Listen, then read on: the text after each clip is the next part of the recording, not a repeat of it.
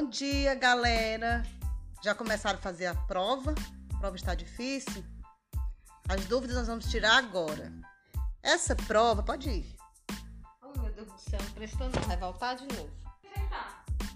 Bom dia, galera, tudo bem? Já começaram a fazer a prova? A prova está difícil, então vamos lá tirar aqui algumas dúvidas com relação à prova.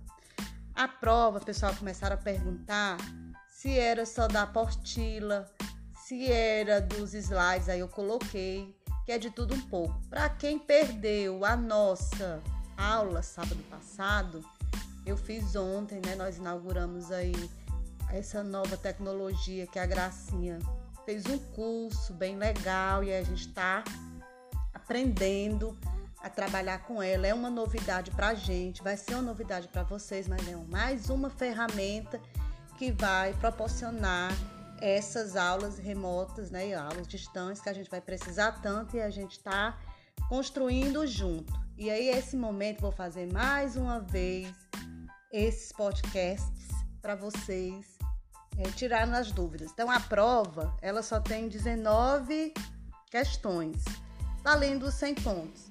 E aí eu coloquei as questões sobre a, o trabalho, do, a questão tradicional, Lá também tem, para quem ainda não viu, tem até uma questão que fala assim: o caniço. Eu disse, pensando, a Gracinha me ajudou, né, para a gente sentar e fazer essa prova. Que é caniço? Será que elas vão saber?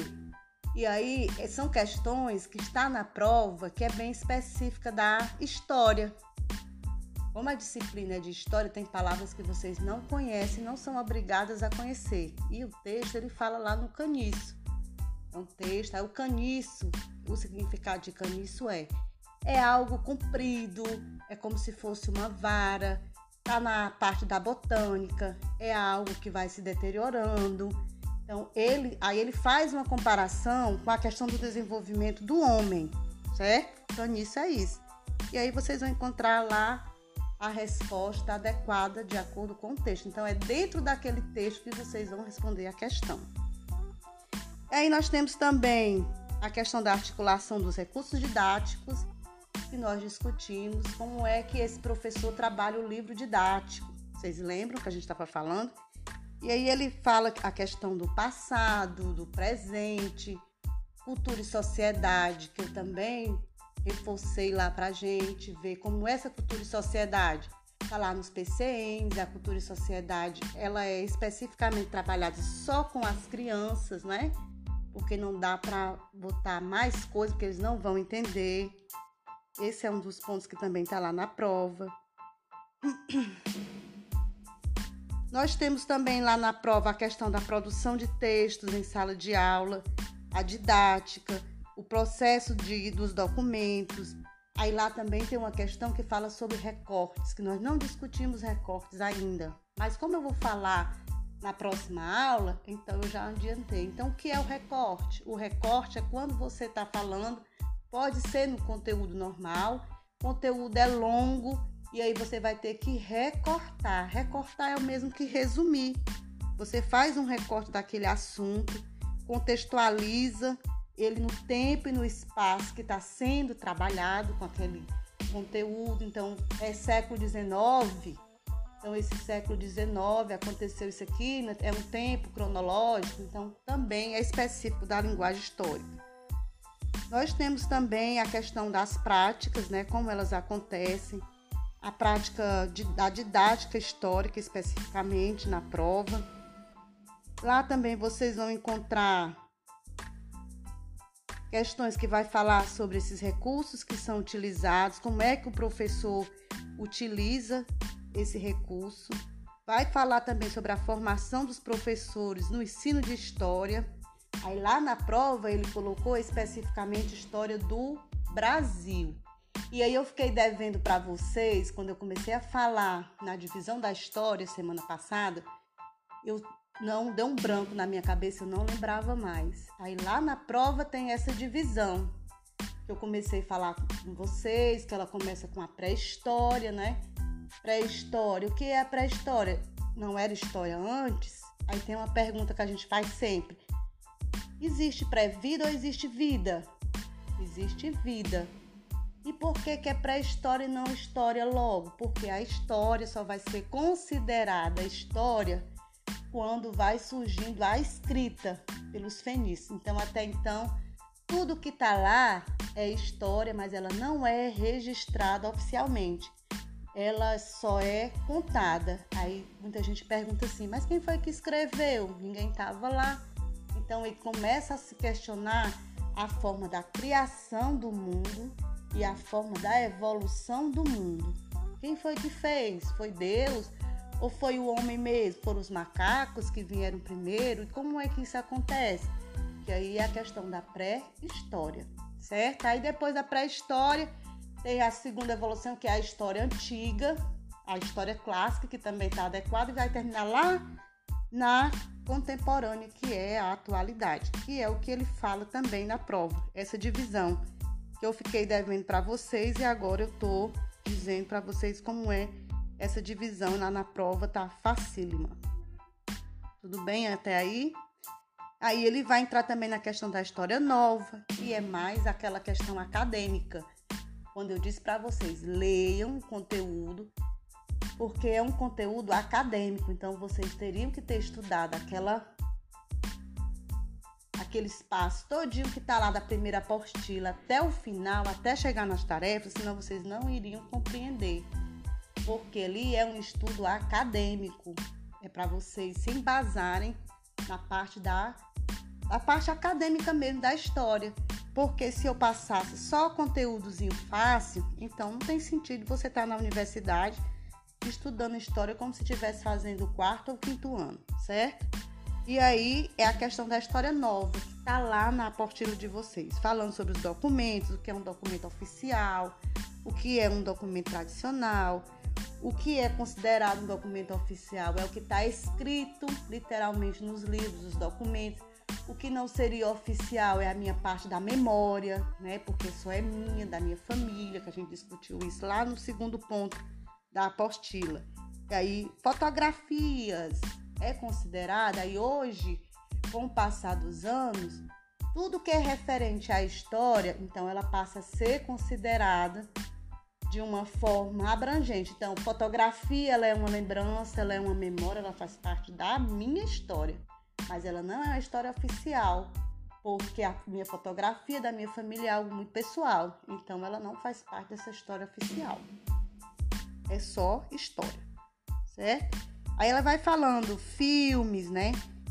É, fósseis, aí fósseis já é uma história oficial, é o que você vai estudar. Lá do comecinho, os arqueólogos começam com os historiadores, aí vão fazer todo um trabalho minucioso de descoberta, então é uma história oficial. E aí ele vai falando também o que é relevante, o que é importante que é qual é o papel desse historiador? Ele só conta história, ele só faz pesquisa, então qual é o papel dele, não é? Ele vai pegar essas fontes que são provas sobre os fatos do passado e ele traz para o presente e vai fazer aí esse paralelo, que é importante, que, que vai permanecer e o que não permanece, que a gente também discutiu sobre esse assunto. E aí ele entra também na questão da inclusão dos PCNs, da inclusão da disciplina de história nos currículos escolares. Como é que ela é trabalhada? Aí lá vocês vão encontrar o histórico todinho numa questão, se eu não me engano é a questão 7, quando começou no Brasil, o ano, aí vai dizendo como é que as influências, as características, como ela aconteceu, né, até ele faz um textozinho, vai mostrando como é que essa história foi caracterizada e herdada no Brasil desde o período colonial. Como é que ela é introduzida depois nas escolas. Aí lá tem uma questão que é para você assinalar a alternativa correta. Aí é mais de uma, mais de duas, aí lá vocês façam a leitura bem minuciosa, porque por causa de uma palavrinha você pode errar a questão, certo? Vai discutir também os conhecimentos históricos, a contribuição desse processo histórico, comportamentos, as crenças, a vida cotidiana, aquela história que a gente é, discutiu sobre a imparcialidade, ser neutro diante de determinada situação. Então, vocês têm que tomar muito cuidado quando vocês estiverem dando aula de história. Ah, mas eu não vou dar aula de história. Você não sabe Você não pode tomar posição por lado nenhum. Então tá trabalhando história do Brasil agora, contemporâneo. Estou trabalhando a política do Brasil na era Lula. E eu sou Lula doente. E aí? Eu vou incutir na cabeça desses adolescentes, dessas crianças, de outra forma, que ele foi o melhor presidente, eu tenho que provar isso para ele. Porque se você acha que ele foi bom, mas você vai ter que mostrar também o que foi ruim naquele governo, os pontos positivos, os pontos negativos, mas você em momento algum você pode estar tá se posicionando do lado que você acredita que é o certo, porque você tem que ter a imparcialidade, certo? E legitimar, legitimar o que você está dizendo, o que é legitimar, dar certeza o que você está dizendo é correto, não é porque está nos livros, mas são as consequências daquele momento histórico. Então, já passou, passou, mas ele permanece. Então, são as permanências e as mudanças. Passou, mas permanece a forma de governo que deu continuidade a outro governo. Embora o governo atual não queira, não aceite, mas permaneceu na história. Tá aí, ó, permaneceu e mudou. Permanências e mudanças é o que está, é o que ficou lá e o que as consequências que vêm para o futuro. Entendido? E aí nós temos também a questão das relações dos fatos de estruturas, as manifestações estruturais, o que é interior e exterior, os fatos que vão ocasionando a partir do momento histórico que você está estudando, não é? E aí o que é real e o que não é real. Então é muito confuso. Ai, mas nesse instante é o que é passado permanece no presente e aí vai para o futuro. Como é que isso acontece? Permanências e mudanças novamente. O que foi construído no passado, ele permanece no futuro de uma forma que, para contextualizar, está acontecendo. Então, se eu tenho um passado, eu não perdi minha memória, então ela está sempre viva, é algo latente. Então quando eu lembro, eu estou revivendo, mas isso não quer dizer que ela esteja permanente na minha vida. Então mudou, não é a mesma coisa. Que lá tem as questões também que vai continuar falando sobre esse assunto, que é a questão dos processos históricos, né? E aí ele vai falar também dessa questão que eu já falei do caniço, que é um textozinho. História é uma ciência né? Tem uma pergunta também sobre isso. História é uma ciência, faz parte das ciências humanas. Então, quando os alunos têm muita dificuldade, as crianças ainda não entendem, mas os adolescentes, a partir do sexto ano, você já ensina as crianças a fazer essa divisão. Linguagens e códigos, quem faz parte daquela disciplina, até porque eles estão chegando em outro nível, então eles têm que saber para não ficar tudo misturado na cabecinha deles. Aí nós temos a matemática, que é uma ciência exata, e hoje ela foi separada, ela é sozinha. Aí nós temos a ciência, que também faz parte das exatas. Aí nós vamos ter também as ciências humanas. Aqui estuda a humanidade, aqui tem todo um, processo de, de desenvolvimento, de conhecimento mais amplo. Aí quem faz parte? A história, a geografia, no caso da fundamental, né? Do fundamental tanto faz, um e dois. E aí, quando você está no ensino médio, nós vamos ter aí agregado mais duas, que são a filosofia e a sociologia. Então, ela é sim uma ciência, né? Não era considerada ciência até o início do século passado. Aí, com o tempo, os acontecimentos, as estruturas, como o homem utiliza essa história, como ele vai se desenvolvendo ao longo do, do tempo, então ela é uma ciência. E aí ela estuda o quê? Aí tá lá na provinha de vocês que é muito fácil. E aí tem a questão do tempo cronológico também lá na prova.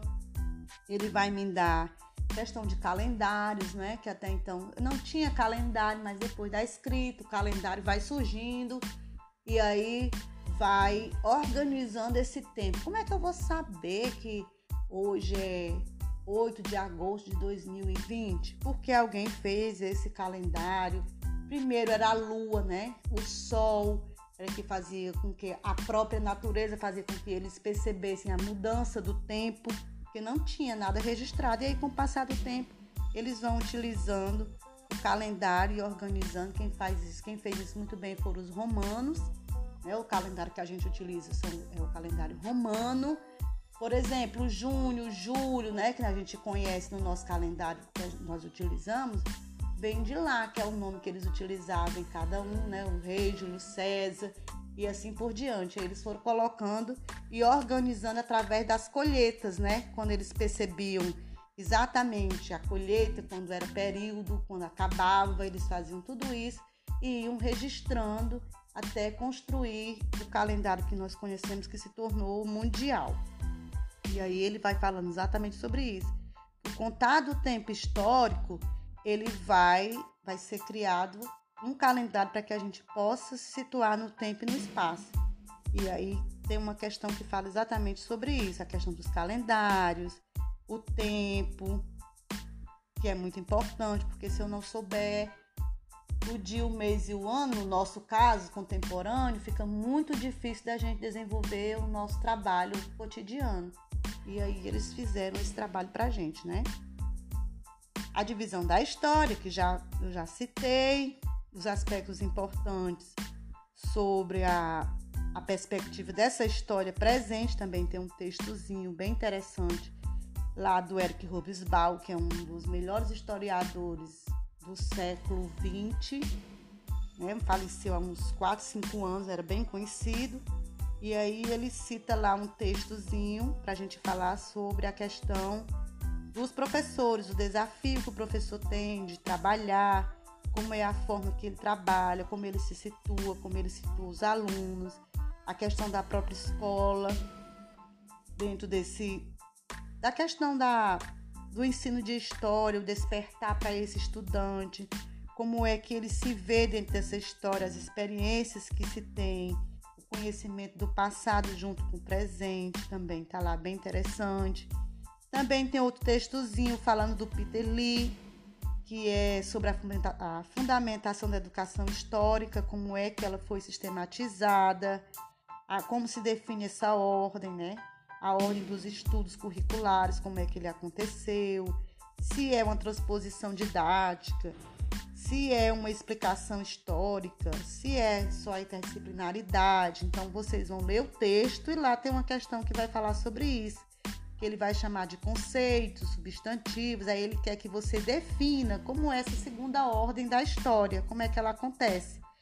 Ela vem primeiro, eu vou trabalhar com a interdisciplinaridade, é necessário sim, mas em que momento eu começo a trabalhar com ela? Tem outra forma? Ou é só transposição didática? O que é uma transposição didática? É eu chegar, fazer meu plano de aula e colocar lá pronto e vou seguir.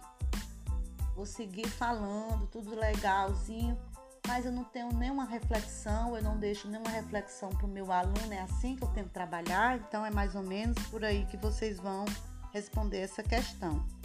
Aí tem outro também que vai falando dos conceitos históricos, a visão atual do passado, um diálogo um diálogo contemporâneo, que é o que eu já estou falando, eu fui me adiantando. Eu tenho que ter essa visão do passado dentro do que eu estou estudando, mas com a visão no presente, onde eu estou naquele momento. E aí, possivelmente no futuro, será que isso vai mudar? Como eu não estou, não tenho o poder do futuro, eu fico todo o tempo indo para o passado, vindo para o presente, fazendo esse paralelo para que eles entendam todo o processo histórico dentro da vivência que está sendo discutido lá da, da, da, própria aula, dependendo do conteúdo, como se você está é, como se você estivesse viajando, tá todo o tempo lá no passado e todo o tempo no presente. E aí isso vai muito do professor, da experiência, da fala dele, o que ele vai colocar na fala que ele acha que é importante para a criança saber, a forma como você repassa, o nível que você utiliza de palavras. Então, se eu estou trabalhando com crianças, o nível tem que ser aquele nível que ele compreenda. Se eu estou trabalhando com o segundo, terceiro ano, o mesmo nível. Quando eu vou para o quarto e o quinto, eu dou uma levantadazinha nesse nível. Ele já tem um senso melhorzinho, ele já compreende melhor do que os menores. E aí ele vai conseguindo entender só na sua fala. Você utiliza a fala, utiliza o quadro, utiliza uma música. Então, isso nós chamamos de recursos pedagógicos, né? Os recursos didáticos é que vai ajudar você é, a dar uma aula que ele entenda com prazer, prazer para você e prazer para ele, certo? Aí os fatos históricos, né, que a gente já discutiu bastante, o ensino de história, como é que ele acontece, as ideias históricas, que é a forma como você vai colocar a sua experiência, também tem uma questão na prova falando sobre isso. E aí nós temos o finalzinho da prova, que vai falando sobre o desenvolvimento biológico do aluno, certo? E aí, gente? Prova então, façam a prova, uma excelente prova, não faça pela intuição, leiam, porque eu vou receber essa prova até 11 horas da noite. Eu preciso já começar a colocar a primeira nota. Já estou recebendo, já recebi no e-mail de bastante pessoas, mas ainda confesso que eu não tive tempo de olhar todos. Vou começar a fazer isso agora. E aí eu tirei esse tempinho para dar uma clareada na cabeça de vocês. Então, uma boa prova. Qualquer coisa é só me chamar no WhatsApp. Um bom final de semana e até a próxima. Beijo!